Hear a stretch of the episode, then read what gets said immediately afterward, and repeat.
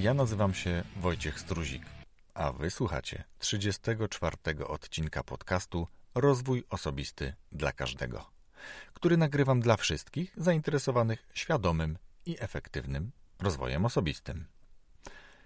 Dzisiaj moim gościem, a raczej moimi gośćmi jest dwóch Tomaszów. Tomasz Boruch i Tomasz Borucki. Obaj panowie są wykładowcami na Wyższej Szkole Zarządzania i Bankowości w Poznaniu. Tam ich poznałem. A ponieważ edukacja, nawet właśnie, a może w szczególności ta edukacja wyższa, kojarzy się, czy jest powiązana z rozwojem osobistym, uznałem, że to będą ciekawi goście w podcaście o rozwoju osobistym dla każdego. Posłuchajcie naszej rozmowy, gdzie rozmawialiśmy nie tylko o Wyższej Szkole Zarządzania i Bankowości w Poznaniu, dlaczego tam jesteśmy, ja jako student, a oni jako wykładowcy, jakich ludzi tam poznajemy i dlaczego, ale rozmawialiśmy trochę o edukacji, trochę o wystąpieniach publicznych, o mentorach, o własnym rozwoju, o dawaniu sobie możliwości czy miejsca na popełnianie błędów, mówiliśmy o komunikacji. I niczym hejnał rozmowa kończy się na 50 minucie tyle, ile miejsca było na karcie, ale był to faktycznie już koniec naszej rozmowy. Ja w podsumowaniu dopowiem to, co jeszcze miało się w tej rozmowie znaleźć, a teraz zapraszam Was już na wysłuchanie naszej rozmowy dwóch Tomków i Wojtek. Serdecznie zapraszam. Dzień dobry. Ja witam w swoim podcaście dwóch Tomków, którzy za chwilę się przedstawią i powiedzą pokrótce, czym się zajmują, a ja za chwilę też rozwinę, dlaczego ta rozmowa odbywa się tu, gdzie się odbywa, ale to za chwilę. Niech nam się przedstawi Tomasz 1, a za chwilę później Tomasz numer 2. Dzień dobry, nazywam się Tomasz Boruch. Od wielu lat menadżer, praktyk w wielu branżach, w wielu firmach. A przy okazji realizuję swoją wielką pasję, czyli wykładam na tutejszej uczelni Wyższej Szkole Zarządzania Bankowości w Poznaniu. Tomek Borucki, od 20 lat przedsiębiorca w obszarze szkoleń i doradztwa z zarządzania projektami, a w międzyczasie zastępca kanclerza do spraw kontaktu z biznesem w Wyższej Szkole Zarządzania i Bankowości. Moją pasją jest przedsiębiorczość i uczenie ludzi, też samego siebie, jak skutecznie wychodzić ze strefy komfortu. Podcast jest o rozwoju osobistym, dlatego spotykamy się na uczelni na Wszibie w Poznaniu po małych problemach technicznych, ponieważ tu już chwilę sobie rozmawialiśmy, ja nawiążę do tego, czego wy nie usłyszeliście, a myślę, że tutaj koledzy to pięknie rozwiną. Tomasz opowiadał o tym, jak się zaczęła jego przygoda z tym, że zaczął uczyć innych, a później wykładać na uczelni. I powiedział o dwóch bardzo ciekawych rzeczach. Powiedział o mentorach i o uczniach technikum. I z jednej strony jedno i drugie jest mi bliskie, ponieważ ja jestem uczniem technikum. Tomek podzielił tych uczniów na trzy grupy. Jakbyś Tomek tylko tak w skrócie jeszcze raz powiedział. Jeszcze raz, w sensie dla nas jeszcze raz, a słuchacze usłyszą to pierwszy raz. E, mianowicie y, kończąc Politechnikę Śląską w Gliwicach wróciłem do rodzinnego Lublina i e, pracując tam już zawodowo jednego z telekomów, e, operatorów telekomunikacyjnych, e, chciałem odwiedzić swoją szkołę. Odwiedziłem swoją byłą szkołę, technikum elektroniczne w Lublinie. I mm, po rozmowie z panem dyrektorem e, dostałem propozycję bycia nauczycielem przedmiotów zawodowych. E, ponieważ uznałem, że być może mam jakieś umiejętności i trochę wiedzy technicznej po Politechnice, że warto się z tym dzielić. Podjąłem to wyzwanie, które później, jak się okazało, trwało 6 lat. Więc pracowałem normalnie od, od rana do popołudnia i później do późnego wieczora miałem e, zajęcia z czwartymi, piątymi klasami technikum. No i tak zaczęła się moja przygoda bycia po prostu y, nauczycielem. I tam po prostu pod, miałem pierwsze szlify. A nie ukrywam, byłem być może dużo łatwiej niż innym nauczycielom, ponieważ jako były absolwent tej szkoły, doskonale rozumiałem motywy, skąd znaleźli się moi koledzy i dlaczego w takiej, a nie innej klasie, w takiej innej szkole. Stąd pozwolę sobie ich podzielić, y, o czym wspomniałeś przed chwilą, na trzy grupy. Pierwsza grupa to była tak, że po prostu mama chciała. Wprost rodzice realizowali swoje pasje, marząc o tym, co chcieliby, żeby robiły ich dzieci. E, druga grupa to bo mieli blisko, nie chcieli jeździć przez cały Lublin, czy, czy po prostu spod, spod lubelskich miejscowości. Więc po prostu stanowili tą drugą grupę w klasie i trzecią, niestety najmniej liczną, ale to chyba nie jest zaskoczeniem dla nikogo. To była ta grupa, gdzie po prostu młodzi chłopcy w wieku 15 lat podjęli, mieli taką um, świadomość tego, że być może elektronika będzie ich pasją życiową i to jest dobra szkoła, żeby realizować ten obszar wiedzy. Mm, stąd później, jako będąc nauczycielem przez te 6 lat, starałem się nigdy o tym nie zapomnieć i tak inspirować, tak prowadzić zajęcia, aby każda grupa znalazła coś dla siebie. Stąd niestandardowy absolutnie styl prowadzenia lekcji, który później został potwierdzony przez właśnie mojego wielkiego mentora, y, jeśli chodzi o przywództwo Davida Dickiego, byłego majora z West Point, gdzie miałem przyjemność słuchania jego zajęć w ramach programu y, PMI, który realizowała później moja spółka, w której miałem przyjemność pracować.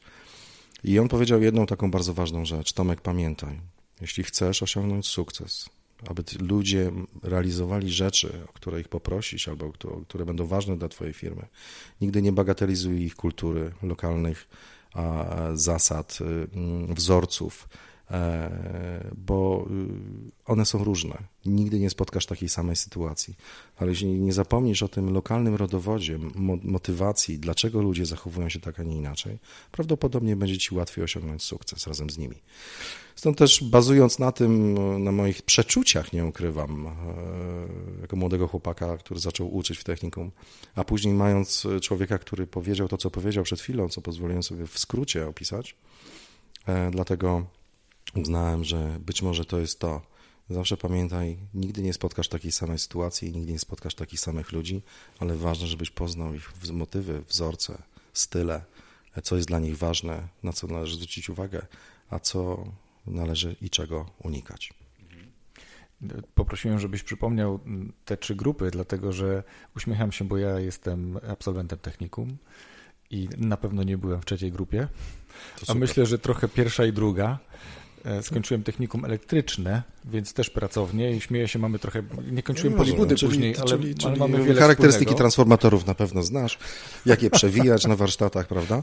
To są bardzo ciekawe rzeczy i, i, i na Pra, pewno pewnie, pewnie dla ciebie, skoro nie byłeś w tej trzeciej, czyli tej, która uważała, że elektryka będzie pasją. będzie pasją, e, na pewno było ci trudno na niektórych zajęciach, domyślam się. Było mi trudno, nigdy później nie pracowałem w zawodzie, poza praktykami zawodowymi, poszedłem na zarządzanie. I tu się wszczeliłem. Ale dajmy szansę wypowiedzenia się Tomkowi teraz. Czemu ty, Tomku, jesteś tutaj na uczelni? Przypomnę, tylko jest niedziela, siedzimy sobie tak jak każdy gdzieś by sobie siedział pewnie przy grillu albo przy jakimś piwku na ogrodzie. My siedzimy tutaj i nagrywamy podcast o rozwoju osobistym. No właśnie, ja myślę, że ta, ta niedziela to jest dla mnie najlepszy czas na to, żeby robić to, co lubię, tak? Robić, e, właśnie realizować swoją pasję. E, moją pasją jest e, bez dwóch zdań teraz się okazuje tak naprawdę z czasem e, uczenie, uczenie innych, dzielenie się swoją wiedzą. Dlaczego mówię, że teraz się okazuje? Ponieważ ja od 20 lat prowadzę firmę szkoleniową, nigdy nie robiąc w niej szkoleń, nigdy nie prowadząc szkoleń. Zawsze wynajdując ludzi, którzy mogą je zrobić doskonale, którzy są ekspertami w swojej dziedzinie, ale mają ten dar przekazywania wiedzy. To, była, to było moje zadanie w firmie firmie szkoleniowej, która w obszarze zarządzania projektami i analizy biznesowej jest liderem bez dwóch zdań y, w naszym kraju. I moim zadaniem było wynajdować ludzi, którzy dobrze uczą, którzy mają fajną osobowość do tego, którzy są osobami, którzy potrafią zainspirować. E, ja nigdy się za taką osobę nie uważałem. Ja po prostu myślałem, że jestem bardzo dobrym e, menadżerem, który e, umie właśnie znajdować ludzi. To było, to, to, była moja, to było moje zadanie. Swego czasu uczelnia zaproponowała mi e, możliwość współpracy na e, takim, w takim obszarze zbierania kontaktów biznesowych. Kontaktów biznesowych dla uczelni i pomyślałem sobie, to jest, świetna, to jest świetna rzecz, bo właściwie mam bardzo dużo kontaktów, z tego żyję e, i chętnie, chętnie za, to zaproszenie do stworzenia z uczelni biznesowej, uczelni praktycznie biznesowej, tak? Po prostu y, zadzwoniłem do tych samych osób, które, które znam z firmy szkoleniowej, czy nie chcieliby też dzielić się wiedzą w trochę inny sposób, tak? Inspirować młodych ludzi, którzy niekoniecznie mieli jakiekolwiek jeszcze doświadczenie biznesowe, albo pracować z takimi osobami na uczelni, którzy już mają jakieś doświadczenie zawodowe, ale próbują coś sobie poukładać w głowie w szufladkach. I tak właśnie też trafiłem na Tomka. To właśnie Tomek został tą, tą osobą poleconą dla, dla mnie. E, ja nie znałem wcześniejszych doświadczeń edukacyjnych Tomka. E, nie wiedziałem, że. Dlatego się tak uśmiechasz, takie jak tego słuchasz. To, to, jego to jego niesamowite przetarcie się w technikum, myślę, że to jest dokładnie, tak sobie pomyślałem, że to jest tak formujące dla osoby, która potem pracuje z dorosłymi ludźmi, bo jednak tam jest no, niesforna brygada, tak? Po prostu chłopaków, którzy właśnie są w tych trzech grupach, czyli właściwie masz parę osób, które chce, a reszta musi po prostu być na tych twoich zajęciach. Więc wykrzesanie z nich energii, to pomyślałem sobie, to jest właśnie, to już przez tą szkołę Tomek e, przeszedł, więc idealnie będzie, będzie pasował do, do uczelni która e, kilka lat temu postawiła bardzo mocno na zarządzanie projektami, bardzo mocno na umiejętności związane z przywództwem, z komunikacją, z negocjacjami, z tymi wszystkimi miękkimi elementami, które dla przyszłych menadżerów są bardzo ważne, a tak sobie pomyślałem, że Tomek będzie dobrze pasował do tej układanki. I dlatego siedzimy tu razem w tym chill roomie w Wyższej Szkole Zarządzania i Bankowości w Poznaniu i się dobrze czujemy, tak? I mamy poczucie takiej dobrze zrobionej y, roboty, tak? Która ciągle trwa. No ja szczególnie jestem zadowolony, bo dokładnie godzinkę temu zakończyłem zajęcia tak. dwudniowe tak. i stąd moja obecność w niedzielę w Poznaniu. Y, niewątpliwie y, tak pewnie słuchacze nasi są ciekawi, dlaczego, w jaki sposób ja się właśnie tutaj znalazłem, tak? Bo opowiedziałem o techniku, o moich doświadczeniach, o spotkaniu pewnego wyjątkowego człowieka, który bardzo dużo zmienił, jeśli chodzi o patrzenie na przywództwo. Mm, I e, no nie ukrywam, że w normalnym codzienności zawodowej, jako menadżer z wieloletnim stażem, prowadzący różne e, zespoły od bardzo dużych, gdzie miałem przyjemność prowadzenia departamentu, który liczył ponad 530 osób, aż po mniejsze zespoły 20-osobowe, na przykład key account managerów. Spotkałem kiedyś człowieka, który również tutaj wykłada. Bardzo, bardzo fajny, mądry, zrównoważony facet. Bardzo wiele można się od niego nauczyć, jeśli chodzi o sposób komunikacji niewerbalnej, o jego e, pewną mądrość w podejściu do wielu tematów. I zaczęliśmy rozmawiać i zaczął właśnie wspomniał o tej uczelni zupełnie przypadkowo. E, a ja wspomniałem o tym, że kiedyś uczyłem w technikum, że to było to świetne doświadczenie. I tak od e, nitki do kłębka doszliśmy do takiej konkluzji, że być może warto byłoby, żebym poznał Tomka Boruckiego. E, skoro mam takie doświadczenie i, i, i być może ta moja pasja, jaką jest właśnie, jaką, jaką opowiadałem o nauczaniu w technikum, bycie nauczycielem w technikum, że być może w tej szkole, w tej uczelni, być może będzie dla mnie jakaś szansa żeby pokazać, kim jestem. Być może mam coś ciekawego do powiedzenia. I w ten sposób właśnie spotkałem się z Tomkiem, nie znając Tomka wcześniej. I po jednej kawie Tomek y, dał mi ten kredyt zaufania i powiedział, wiesz co, chciałbym, żebyś przyjechał i poprowadził pewne zajęcia tutaj z ludźmi. E, I tak się to zaczęło. No, nie ukrywam, że mm, uwielbiam skaczać w mgłę. Uwielbiam takie wyzwania, które nie wiem, czym się skończą, bo tylko to mnie nakręca, pozwala ponownie doznawać czegoś nowego, rozwijać się po prostu osobiście. E, I, I, dzięki Tomkowi, dzięki tej szansie, no już pracujemy już mm. kilka sezonów, mówiąc wprost. I, i, I nie ukrywam, że to jest dla mnie fantastyczna przygoda.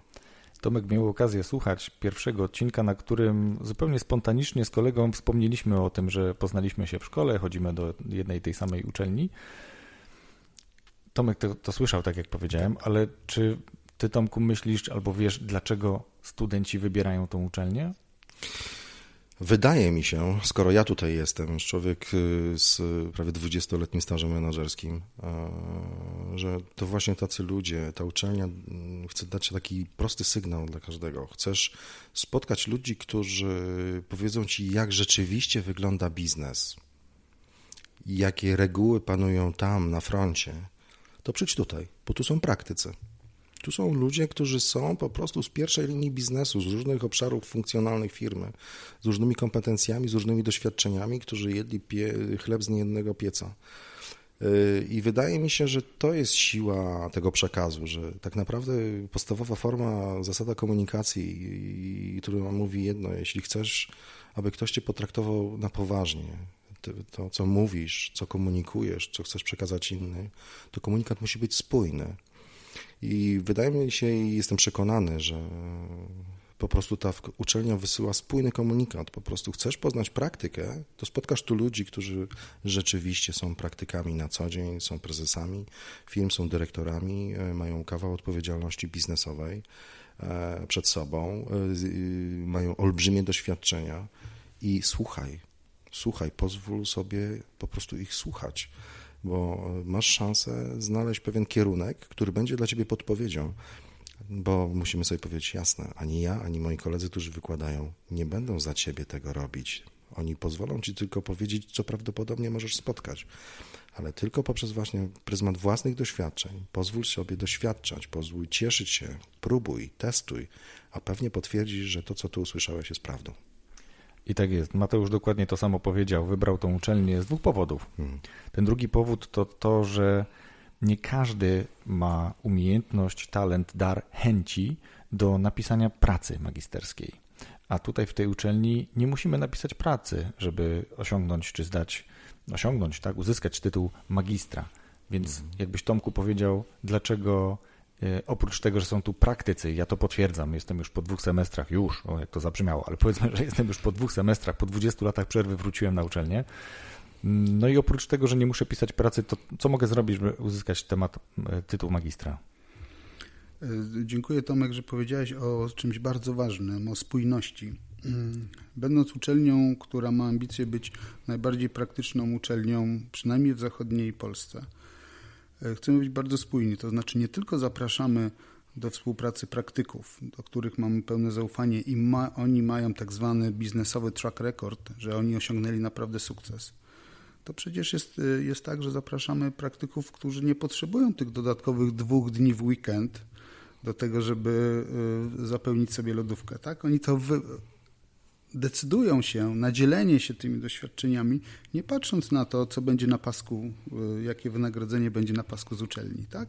Ponieważ to jest dla nich najważniejszą rzeczą, gratyfikacją jest to, że właśnie mogą się podzielić Y, tym doświadczeniem. Co więcej, mogą wesprzeć studentów w czymś unikalnym, co w naszej szkole udało się wdrożyć i to też traktujemy jako duży sukces y, uczelni. W, w ramach licencjatu i w ramach magisterki studenci mogą zdecydować, czy chcą pisać tradycyjną pracę magisterską, czy chcą poprowadzić projekt dyplomowy na magisterce bądź na licencjacie. I to jest to, to jest ta klamra, Tomko, o której ty często mówisz na swoich e, zajęciach, to jest ta klamra praktyczna, którą chcemy dać studentom. To znaczy nie tylko uczysz się praktycznych rzeczy od praktyków, ale możesz sobie sam udowodnić, że potrafisz zapiąć to w sensownie poprowadzony projekt, który doprowadzi Ciebie do bycia licencjatem bądź bycia magistrem. Zarówno na licencjacie, na magisterce dajemy studentom taką możliwość. Jeżeli jesteś bardziej typem takim, że lubi po prostu w dużą ilością literatury wydziobać sobie po prostu tą magisterkę, proszę bardzo. Ale jeżeli chcesz sprawdzić, jak działa to w praktyce i jak Ty możesz być liderem zespołu projektowego, który wspólnie obroni pracę magisterską, możesz to zrobić, tak? I patrzymy sobie na statystyki, około połowa studentów łączy się w zespoły, żeby móc obronić licencję bądź magisterkę. To jest wielki sukces, tak? Właśnie chciałem zapytać, sukces. jaka to mniej więcej struktura, pół ile na pół, wybiera? Pół, pół na pół, pół, tak? Ale rośnie. To i tak nieźle. Pół na tak pół, nieźle, ale nie? rośnie, tak? E, statystycznie wygląda to tak, że gdy wprowadziliśmy tą możliwość e, takiej obrony właśnie poprzez projekt, było bardzo dużo studentów zainteresowanych. I potem pojawiło się coś takiego, co przewidywaliśmy, czyli jednak to jest praca zespołowa. To jednak jest lider, to jednak nie każdy tak samo wkłada, bądź nie w ten sam sposób wkłada swoje doświadczenie i swoją pracę w ten zespół, a mamy wszyscy wspólnie obronić ten sam projekt. Czyli tak naprawdę dopadła w drugim roku projektów na naszej uczelni, dopadła nas praktyka. To znaczy po prostu, jak być tym liderem, jak spinać zespół. Coraz więcej studentów zaczyna przykładać ogromną wagę do tego, co jest podawane na zajęciach, zaczyna stosować te same techniki w czasie prowadzenia projektów i to podwyższa nam statystykę tych osób, które są zainteresowane takim, a nie innym zdaniem e, w, i obroną e, pracy magisterskiej bądź licencjatu. Tak? Mhm. Czyli rzeczywiście mają szansę zastosować wszystko, czego się nauczyli w praktyce. Świetnie. Ty, Tomku, jeszcze powiedziałeś o takiej osobie, którą dla ciebie był major z, z, West, Point. z West Point, dokładnie. David Powiedziałeś Dickey. o nim, że jest mentorem. I to jest coś takiego, co jest dla mnie bardzo głębokie, bo nie mamy świadomości tego, jak bardzo często korzystamy z mentorów nawet o tym nie wiedząc, pomijając, że mentorzy o tym nie wiedzą. No oni nie muszą generalnie. Obserwujemy osoby, które są dla nas wzorami, mają wiedzę albo są tam, gdzie my chcemy iść. A kim dla ciebie albo jacy jeszcze byli mentorzy w twoim życiu, w twoim rozwoju osobistym, tacy, którzy powodowali, że jesteś tu, gdzie teraz jesteś? Ja, wiesz, mam swoją taką teorię, jeśli chodzi o kwestię mentoringu. My jesteśmy takimi postaciami, że de facto potrzebujemy tych mentorów na każdym etapie naszego życia po prostu potrzebujemy jak wspinacze, którzy mają ten czekan i to one powodują, że możemy się za to zaprzeć i zrobić krok w górę. Więc y, ja powiem, że przez całe swoje życie y, miałem ich co najmniej kilkunastu. Na każdym etapie e, to byli przeróżni, e, fantastyczni ludzie, aż pod tych bliską rodziny. E, a wraz ze wzrastaniem pewnej świadomości i bazy doświadczeń byli to coraz to nowi ludzie, którzy pojawili się na mojej po prostu ścieżce życiowej. E, nie wiem, no, dla mnie jednym z ciekawszych takich mentorów, o których po prostu mówiłbym wprost, to jest mój wujek, który obecnie mieszka w Australii. Wujek Tomek y, był y, muzykiem w Filharmonii lubelskiej, bardzo wykształcony, mądry człowiek, bardzo zrównoważony, o olbrzymich doświadczeniach w wyjazdach zagranicznych. Chłonąłem te opowieści, e, bo to w latach 80., wiadomo, z podróżami w Polsce było różnie. By nie powiedzieć, że w zasadzie mm, kierunki były y, no, określone. No, wyjazd do Bułgarii był wydarzeniem niewiarygodnym, Czechosłowacja wow e, w tamtych czasach, a tutaj Szwecja, koncerty w Stanach y, i w innych częściach świata, więc chłonąłem e, z wielu powodów, e, jak tam jest faktycznie, a drugie to po prostu to, że geografia i mapa, nie rozstawałem się z Atlasem, wracając do szkoły, symulowałem sobie podróże po Afryce, gdzie chciałbym być i tak zbudowałem sobie swoją mapę marzeń, e, którą w zasadzie już zrealizowałem od antypodów po Amerykę Północną mm, od, od, od wschodniego wybrzeża, od Pfizer Island po sekwoje kalifornijskie. E, to jest piękne, ale nie stałoby się to właśnie bez spotkania takich ludzi. I na każdym etapie był ktoś inny, ktoś inny, ktoś nowy, kto e, ciągnął mnie w górę, gdzie mogłem złapać ten czekan na tym lodowcu i zrobić krok do przodu. Mm, więc nie chciałbym tutaj opowiadać za wiele o moich mentorach, bo myślę, że dla słuchaczy to jest sytuacja jakby drugorzędna. Natomiast na pewno gdzieś w każdej, e, w głowie każdego słuchacza pojawił się, a dobrze, kto dla mnie był mentorem. To może być każdy. To może być każdy pod jednym warunkiem, że jesteśmy w stanie mu zaufać. To jest jeden z krytycznych e, warunków. Musimy mu po prostu zaufać. Jeśli obudzi się w nas ten poziom pełnego zaufania, e, a ono będzie wynikało z eksperckości tej osoby, która właśnie to przeżyła, że ona jest w stanie nam opowiedzieć o faktach, nie o opowieściach, tylko o faktach, co rzeczywiście tam jest, co rzeczywiście spotkałem, co rzeczywiście przeżyłem, to mm, prawdopodobnie będzie nam łatwo takich mentorów wielu znaleźć jeszcze i w przyszłości. Warto ich mieć, i, a nawet jeśli ich nie będziemy mieli, to będziemy ich szukać, bo tacy jesteśmy. To jest tak jak w kwestii, zawsze jak pytam studentów, jak y, zarządzanie zmianą. Tak? Mm, czy lubimy zmiany? Absolutnie nie. A czy lubimy nudę? No nie. No to w takim razie, jak to rozumieć? W takim razie my kochamy zmianę, my sami jej szukamy, my sami ją inicjujemy, bo nienawidzimy nudy, ale się jej po prostu lękamy. I nasza pierwsza reakcja jest lęk. Z mentoringiem możemy właśnie zastosować logikę podobną. Poszukujemy właśnie tych ludzi, potrzebujemy ich, aczkolwiek uważamy, że zawsze na pewnym etapie to my jesteśmy najmądrzejsi. tak bywa faktycznie, ale ja myślę, że nawet tak jak powiedziałem, nieświadomie Mamy tych mentorów, począwszy od naszych rodziców bardzo często lub tak, osoby tak. z najbliższej rodziny, znajomych, poprzez właśnie takich wujków, o których mówiłeś, poprzez wykładowców na uczelni, autorów książek, ludzi sukcesu. Ja myślę, że hierarchia Maslowa tutaj można spokojnie nałożyć pewne, jakich mentorów poszukujemy w miarę upływu naszego życia, życia tak, na danym etapie. Rodzice będą zawsze, ale w pewnym momencie już poszukujemy kogoś nowego. Tak, tak jak w pewnym przychodzi momencie, że chcemy jakiejś samorealizacji, chcemy napisać książkę, ale pytanie jaką książkę, o czym książkę. i szukamy mentora, który nas zainspiruje, żeby po prostu zrobić ten następny krok. Także myślę, że tutaj to każdy z nas i na pewno mamy po drugiej stronie mega inteligentnych słuchaczy zrozumie, o czym powiedziałem, dlaczego na każdym kroku potrzebujemy kogoś innego. Dokładnie. Tomku, jak u Ciebie było z Twoimi mentorami? Ja mam taką własną e, definicję techniczną, rozróżniającą mentora i coacha. E, nie ukrywam, że zastosuję tutaj trochę cytat z mojego ojca, który był trochę zazdrosny, zazdrosny o moich trenerów tenisa. W wieku 15 lat to jakby słucha się ojca jak mentora, tak? To znaczy, że to jest osoba, która przeszła i przeżyła to samo, z czym ty się teraz zmagasz. Tak? To, jest, to jest mentor. I mój ojciec tak słuchał, z czym ja tam przychodzę do mojego trenera tenisa i mówi, słuchaj, ale on chce z was zrobić mistrzów Polski, a on był mistrzem Polski? To nie jest twoim mentorem, on jest tylko coachem. On ci po prostu mówi, jak wychodzić, jak lepiej trenować, jak wychodzić ze strefy komfortu, jak się nie spóźniać na treningi, jak być bardzo, bardzo, bardzo, bardzo konsekwentny w tym, tak? On nie wie, co to znaczy być mistrzem Polski. A ja jestem twoim mentorem, mówił ojciec, ponieważ e, ty mnie pytasz o rzeczy, które ja już przeżyłem. Tak? Więc ja naprawdę mogę ci powiedzieć, jak to było, jak ja przez to przechodziłem. Nie? I to jest taka, tak sobie technicznie y, rozdzielam mentora od coacha, bo z coachem mogę rozmawiać rzeczywiście, jak zmieniać swoje nawyki. Niezależnie od kontekstu. Tak? To nie musi być osoba, która akurat jest zorientowana w mojej konkretnej sytuacji, natomiast może pomóc mi odejść od nawyków, które mnie w te sytuacje wprowadzają, na przykład, tak? Czyli zmiana nawyków na, na lepsze. W ogóle jestem takim e, obsesjonatem, czyli mm, pasjonatem bardzo mocnym e, zmiany nawyków, tak? Jako takiego elementu, które powoduje to, że jakby idziemy, idziemy w górę w naszym rozwoju, tak?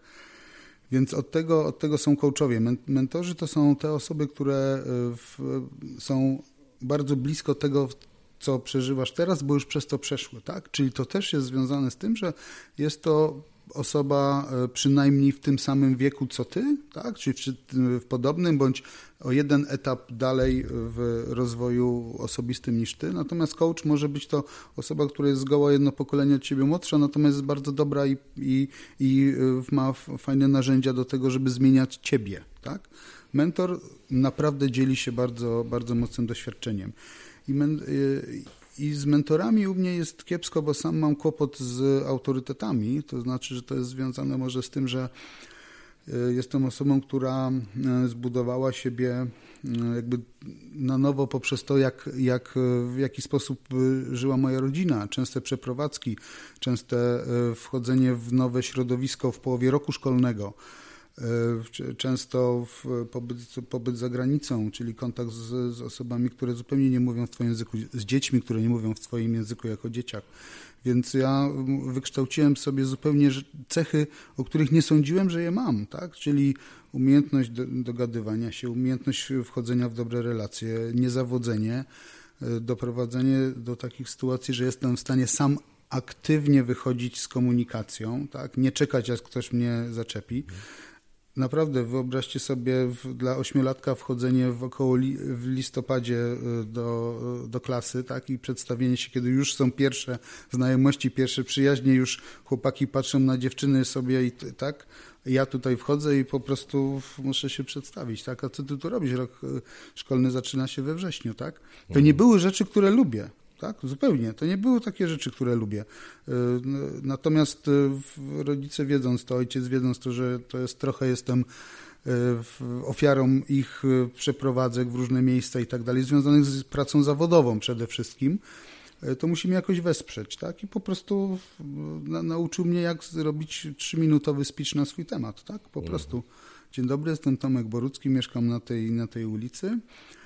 E, czy tutaj ma, może mam jakichś kolegów, którzy są moimi sąsiadami, od razu chciałbym się na przerwie z, to, z Tobą spotkać, tak? I opowiadałem, czym się interesuje i dziękuję bardzo za uwagę, tak? To naprawdę nie są rzeczy, które są łatwe dla ośmiolatka, tak? Czyli zainicjuj coś takiego. I to, czyli teraz tak naprawdę czerpię z tego, e, co niekomfortowego wydarzało się w moim życiu, tak? Mhm, mhm. I tutaj e, mentor jako mój ojciec, czyli wsparł mnie w tym, co nie było łatwe, czyli żebym nie był outsiderem, musiałem stać się na chwilę frontmanem, tak? wolę być outsiderem, wolę sobie usiąść z książką do teraz, tak? E, a, ale to są moje cechy już drugorzędne na szczęście, mhm. tak? To jakby to jest to wytworzenie poprzez tą ekspozycję, o której wspominałem, czyli odchodzenie od przepraszam, że żyję do odwagi osobistej. I to jest coś takiego, co ty jako ośmiolatek doświadczyłeś, czyli miałeś olbrzymią przewagę nad swoimi rówieśnikami, którzy tego nie musieli robić i oni się tego uczą albo gdzieś w wyższych szkołach, albo na, na, na uczelniach, czy gdzieś później w pracy, taki elevator pitch, czy te krótkie takie przedstawianie siebie, to ty to miałeś jako ośmiolatek opanowane, więc to, to jest niesamowite, jak skorupka nasionka. Gwarantuję e, wam, panowie, że wcale nie byłem z tego wtedy zadowolony, tak? To po prostu był ogromny stres, i, ale teraz taka jest prawda, że mogę o tym powiedzieć studentom, tak? Że teraz, gdy, gdy myślicie, że po prostu strasznie trudną rzeczą jest wyjść i wystąpić, tak, jest. Od 5 do 75 roku życia, tak? Tak jest. Natomiast możesz nie występować. Wtedy musisz się tylko zastanowić, co tracisz, tak? Po prostu. No dla niektórych tak? jest to absolutnie nowy obszar doświadczeń. Dokładnie, po prostu nie tak. musieli się nigdy w ten sposób prezentować, nie musieli e, mówić do jakiegoś szerszego audytorium. Być może mieli tylko spotkania w niewielkich pokojach e, zespołów pięcio, sześcioosobowych. Jest to zupełnie inne doznanie. Prawda? Więc e, no, to jest to ta kwestia rozwoju osobistego ona będzie się dotykać na całym ścieżce swojego życia. To po prostu daj sobie szansę. E, e, wiadomo, Tomek, to co powiedział, on przeszedł przez ten etap w wieku 8 lat. Tak? Natomiast to nie oznacza, że mając ty lat 40, 49, 59, 69, być może nie staniesz przed potrzebą sprawdzenia siebie i jak sobie poradzisz, jakie będą tobą targały emocje, jakich doświadczeń doznasz, kiedy będziesz musiał stanąć i coś powiedzieć o sobie albo o temacie, kiedy będziesz miał więcej niż na przykład 50 osób na sali. Dokładnie tak. I tutaj zarówno na tej uczelni, jak i w paru innych projektach, ponieważ ja mm, sam z własnej woli nieprzymuszonej robiłem z młodzieżą gimnazjalną warsztaty z wystąpień publicznych, między innymi, ale generalnie to ich najbardziej pociągało. I tak doszliśmy do wniosku generalnie, że to jest coś, czego w naszej takiej edukacji brakuje.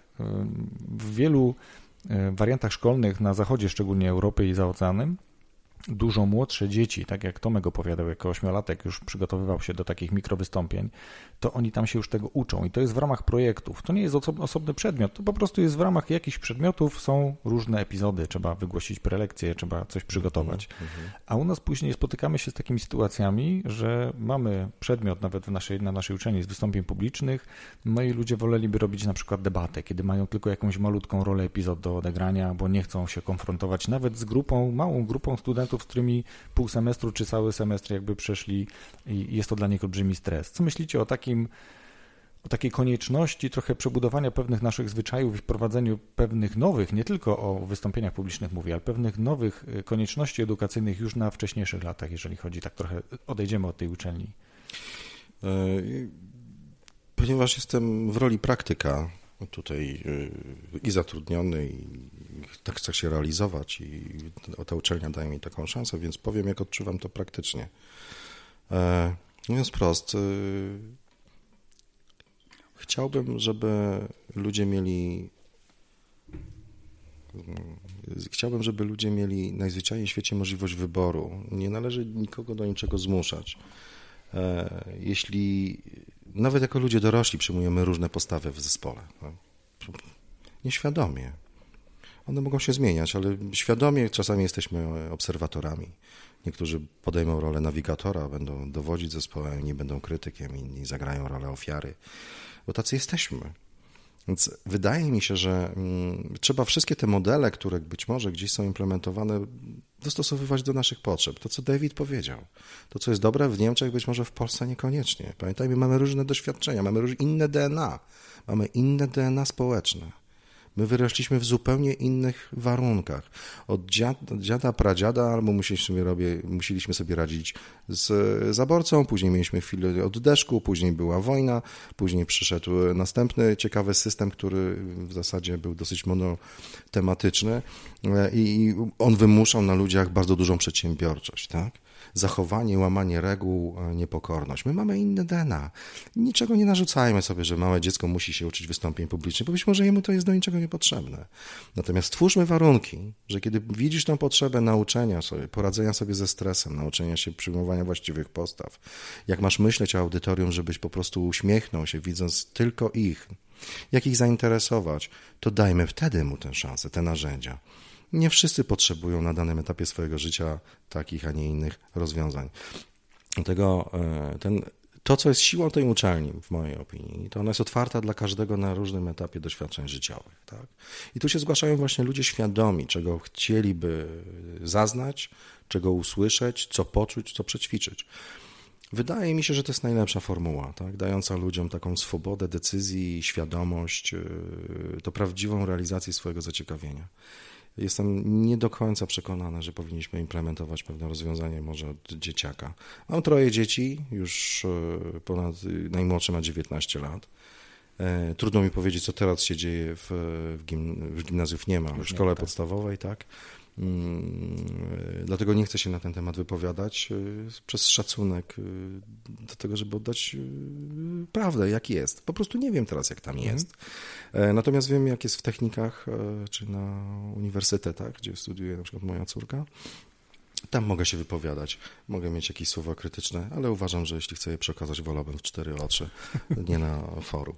Y, nie, nie, niewątpliwie pamiętajmy o jednej, to co o jednym. Dawajmy ludziom szanse właściwe do ich potrzeb. Stwarzajmy im możliwości na danym etapie życia, niekoniecznie urawniłowkę. To niekoniecznie się dobrze sprawdza. Uciekajmy od tego. Po prostu twórzmy otwarte drzwi. Potrzebujesz wsparcia w Twoim rozwoju personalnym, przejdź do nas. Potrzebujesz radzić sobie z emocjami, z, jak poradzić sobie ze stresem, jak poprowadzić spotkanie, poprowadzić projekt, przyjdź do nas. Jak chcesz, żeby efektywnie zarządzać ryzykiem, przyjdź do nas. Tak? Jak chcesz być większym przedsiębiorcą albo poznać techniki i praktykę w tym zakresie, przyjdź do nas.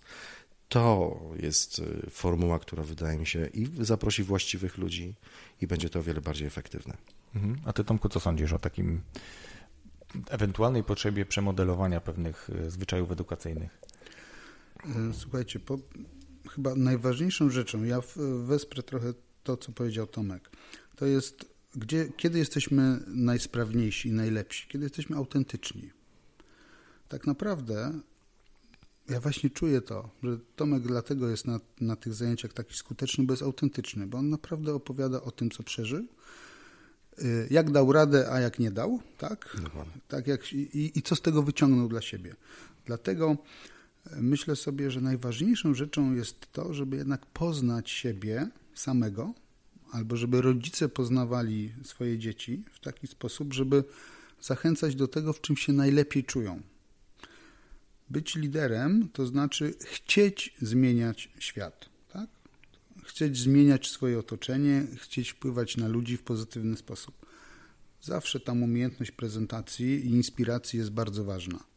Więc patrzmy na taką konsekwencję. Tak? Jeżeli widzę to, że moje dzieciaki bardzo fajnie zaczynają przewodzić w grupie, to niech oni przewodzą dobrze.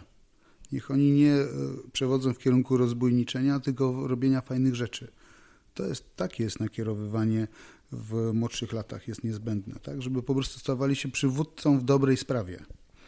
I właściwie nie trzeba każdego uczyć sztuki prezentacji, bo tak naprawdę rzeczywiście, jak powiedział Tomek, czasami jest to e, nadkompetencja, która jest niewykorzy niewykorzystana.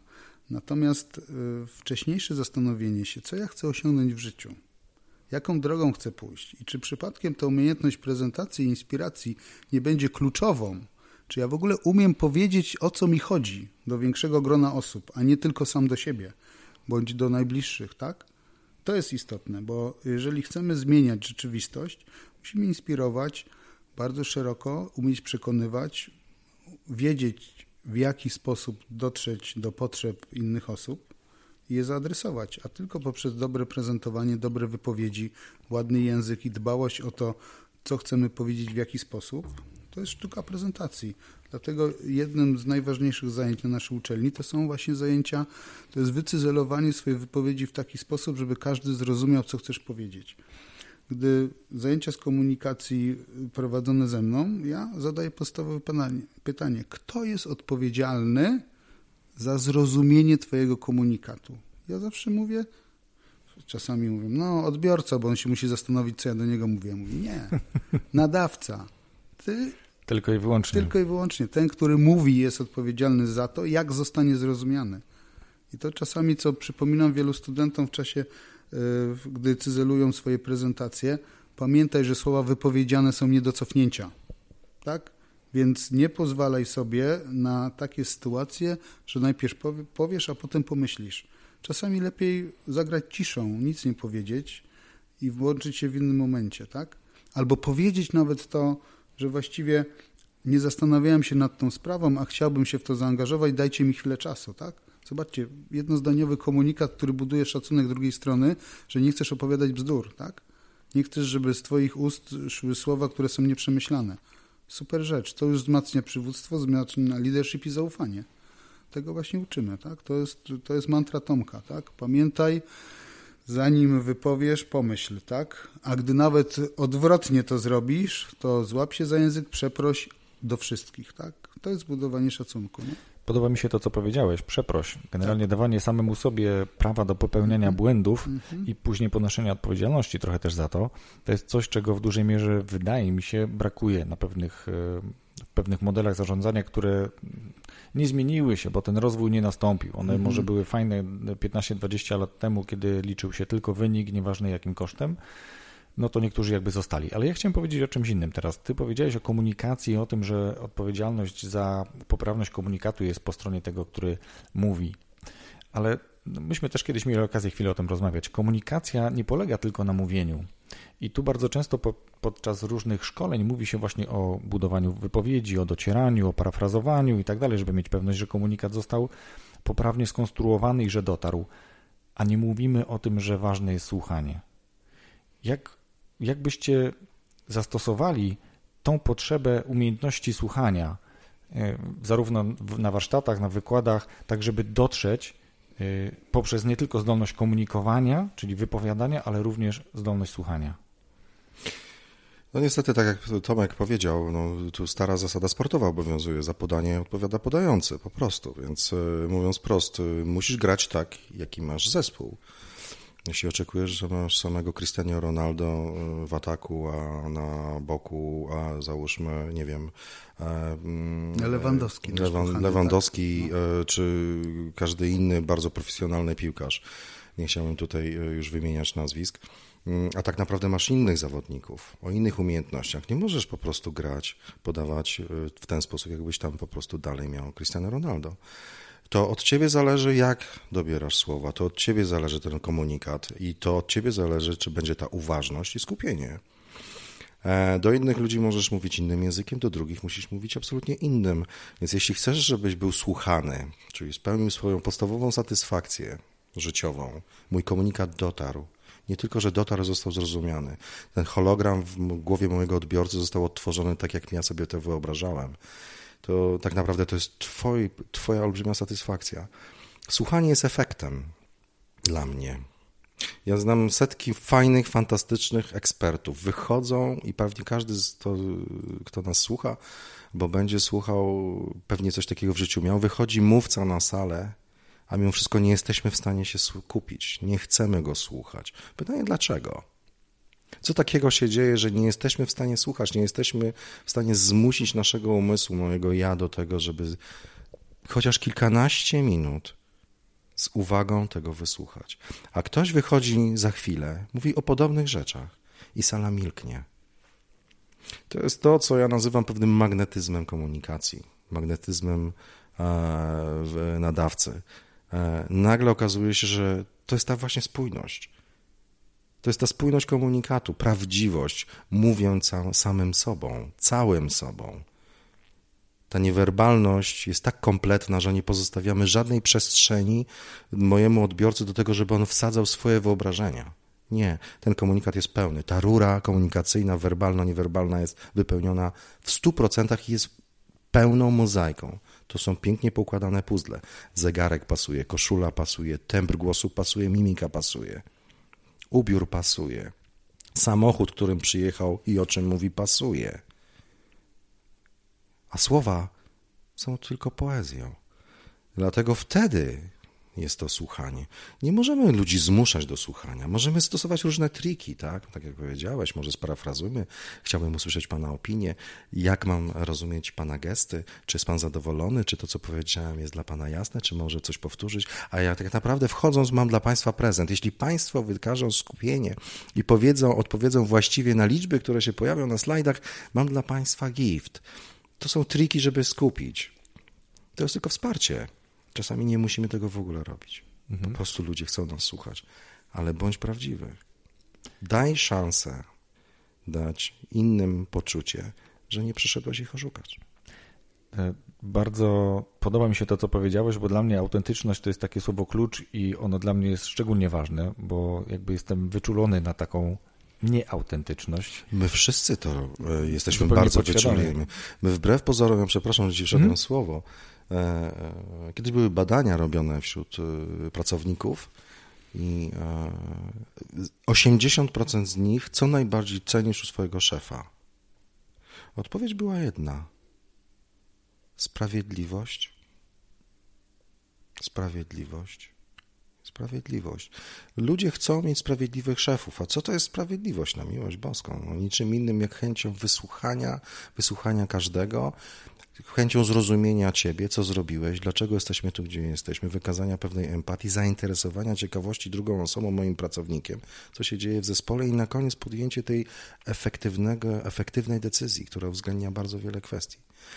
I wtedy ludzie chcą za tym kimś pójść. Ludzie lubią sprawiedliwych ludzi, z nimi pracować, bo tylko wtedy są w stanie im zaufać. Więc nie możemy oczekiwać od słuchaczy, wracając do pierwotnego wątku, jak zrobić, co zrobić, żeby być, żeby po prostu wystąpiło zjawisko słuchania. Musimy być po prostu prawdziwi. I tyle. E, inaczej jest, każdy z nas jest bardzo wrażliwy i wręcz czyta cały czas, czy to, co komunikat jest nadawany, czy on nie jest przypadkiem zafałszowany. Czy to wszystko, czy twoja twarz, twoje gesty i to, o czym mówisz, jest prawdziwe, czy ono jest spójne? Natychmiast wyłapujemy wszelkie aberracje i natychmiast tracimy zaufanie. A przez to nie, już nie słuchamy. Wyłączamy się. Nie chcemy mieć zaszumowanego komunikatu. I tyle. To, co powiedziałeś, e, ja tylko dokończę, że faktycznie z autentycznością to jest, to jest słowo klucz. Moja mama kiedyś mi powiedziała, Wojtek, jak ty kogoś nie lubisz, to, to po tobie od razu widać. No i to jest właśnie ta autentyczność taka w, w tym kontekście. Ale ty w międzyczasie powiedziałeś coś, o co chciałem dopytać, mhm. bo z jednej strony mówiłeś o mówcy, takim, który będzie chciał być słuchany, czy jakby będą chcieli go słuchać. A ja też trochę miałem na myśli to, że ten mówca musi umieć słuchać, czyli on jako lider na przykład też musi umieć jakby usłyszeć to, czego oczekują na przykład jego słuchacze. No, yy, dziękuję, że mi zwróciłeś na to uwagę, bo faktycznie może zastosowałem jakiś skrót myślowy. E, największym zabójstwem praktyków jest yy, co? No, no, właśnie. Ego. Nie, nie, nie, nie. nie, nie. Właśnie ja o tym chciałem wspomnieć. Nie, oprócz ego e, tak naprawdę to pewna już rutyna. Przyjęcie, że pewne rzeczy są jasne. Klątwa wiedzy. Tak, te silne rzeczy, pamiętaj, mogą cię zgubić. I dziękuję, że mi mhm. zwróciłeś na to uwagę, bo y, okazuje się, że to coś, co wydawało mi się jasne, może być moją słabością. Nie, to nie jest jasne. Więc wracając do sedna sprawy. E, co zrobić, żeby być słuchanym? Jeśli chcesz być liderem, to w ogóle podstawową kwestią pozwól ludziom mówić i ich słuchaj.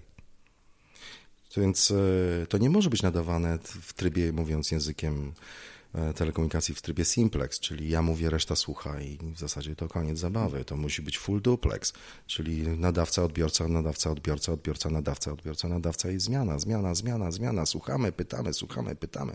Inicjujemy to wszystko, żeby tak naprawdę poznać tego kogoś bo e, oprócz tego, że musimy zadbać o różnorodność w zespole, musimy mieć różne postawy w zespole, bo każdej będziemy bardzo potrzebować, to musimy po prostu dać ludziom szansę cokolwiek powiedzieć.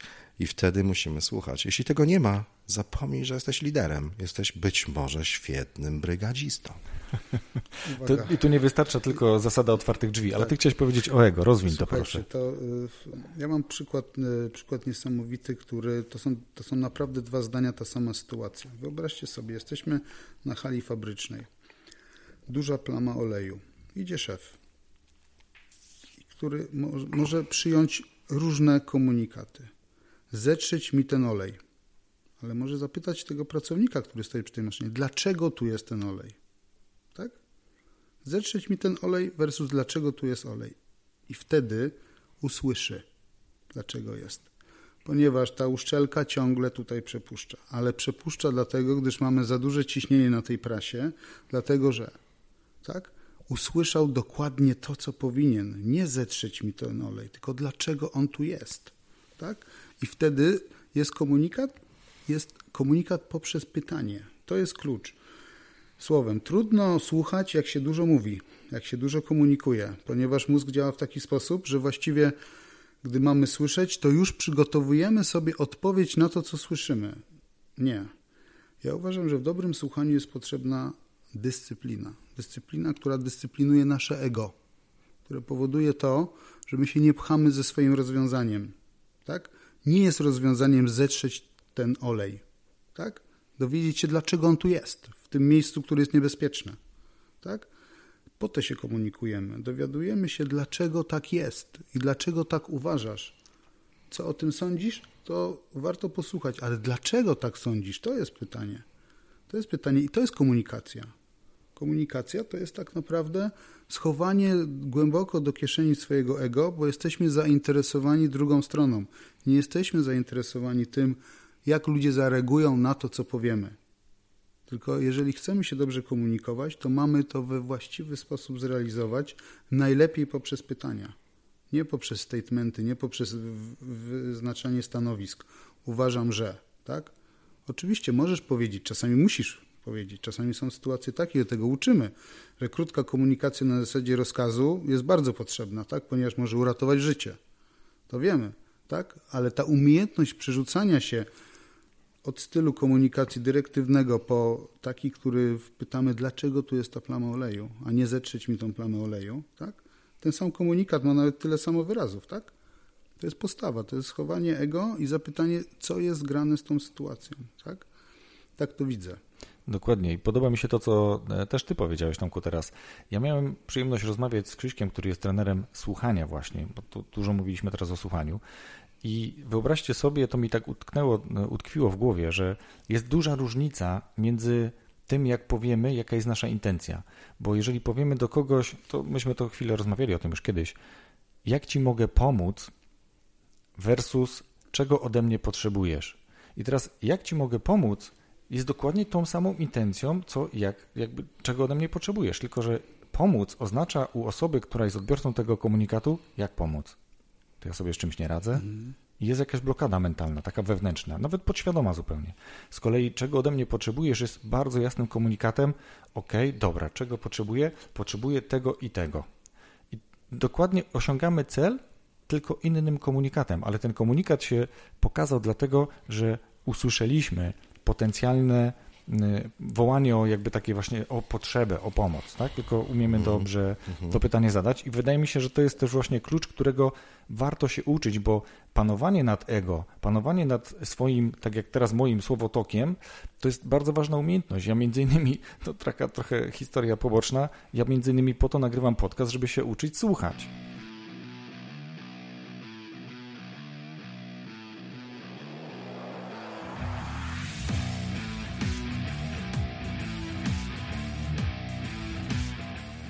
Zwykle na koniec rozmowy proszę gościa czy gości o polecenie książki lub innego materiału, który nawiązuje do rozwoju osobistego, coś ciekawego, co przeczytali, zobaczyli w ostatnim czasie.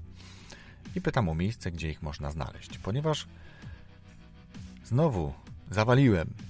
I karta mm, skończyła się na 50 minucie, czy miejsce na karcie skończyło się na 50 minucie nie zapytałem ich już o to, jaką książkę by polecili lub inny materiał oraz gdzie ich znaleźć. Dlatego to, co normalnie powiedzieliby Tomasz Boruch i Tomek Borucki, będzie w opisie podcastu.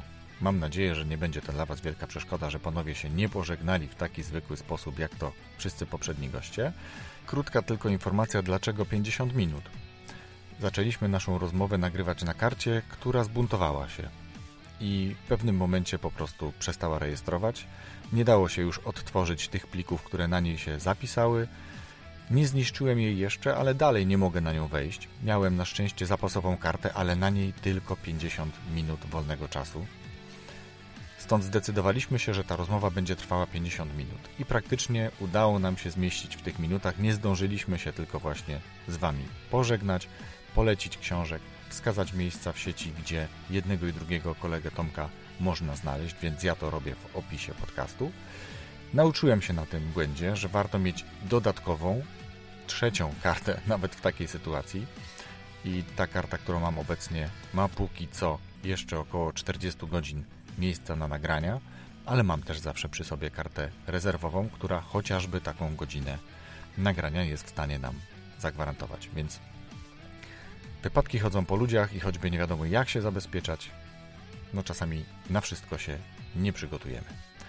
Ja dziękuję za wysłuchanie tego odcinka. Gorąco namawiam do obserwowania podcastu na Spotify, do subskrybowania go iTunes oraz ocenienia, oczywiście najlepiej pięcioma gwiazdkami, oraz pozostawienia choćby jednozdaniowego komentarza, który pomoże wraz z oceną dotrzeć do tego podcastu innym słuchaczom zainteresowanym rozwojem osobistym.